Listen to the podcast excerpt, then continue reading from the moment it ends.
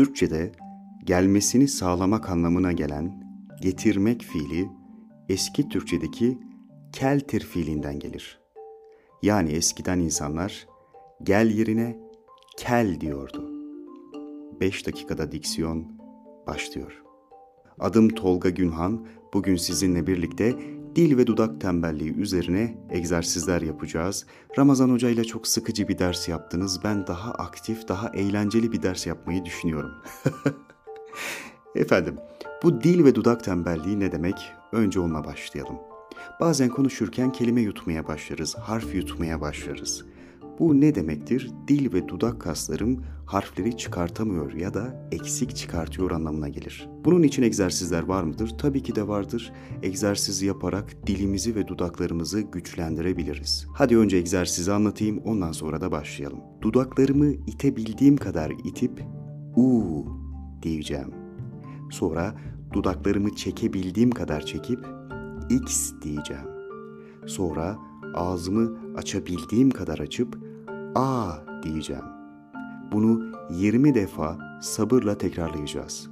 Hadi başlayalım. Benimle birlikte tekrar et. U X A U X A İtebildiğin kadar it. U X A X A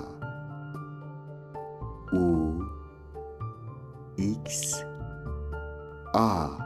A derken çeneni aşağı doğru ittir. U X A. U X A. U X A Hiçbir şey düşünme, sadece hareketi yap.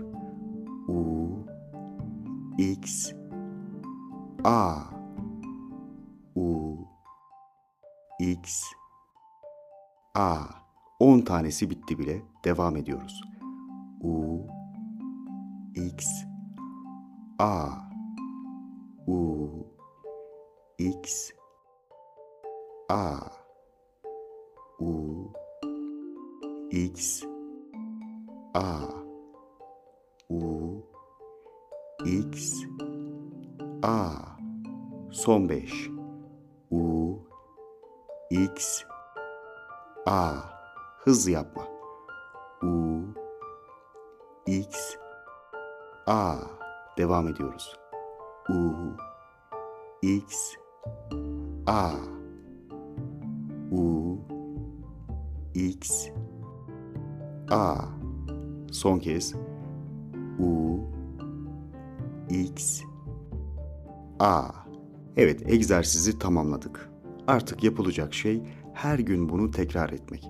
Peki bunu nerede yapabilirim diye sorarsanız arabada yapabilirsiniz, duşta yapabilirsiniz, bir şeyle uğraşırken yapabilirsiniz. Sadece tek bir kuralımız var.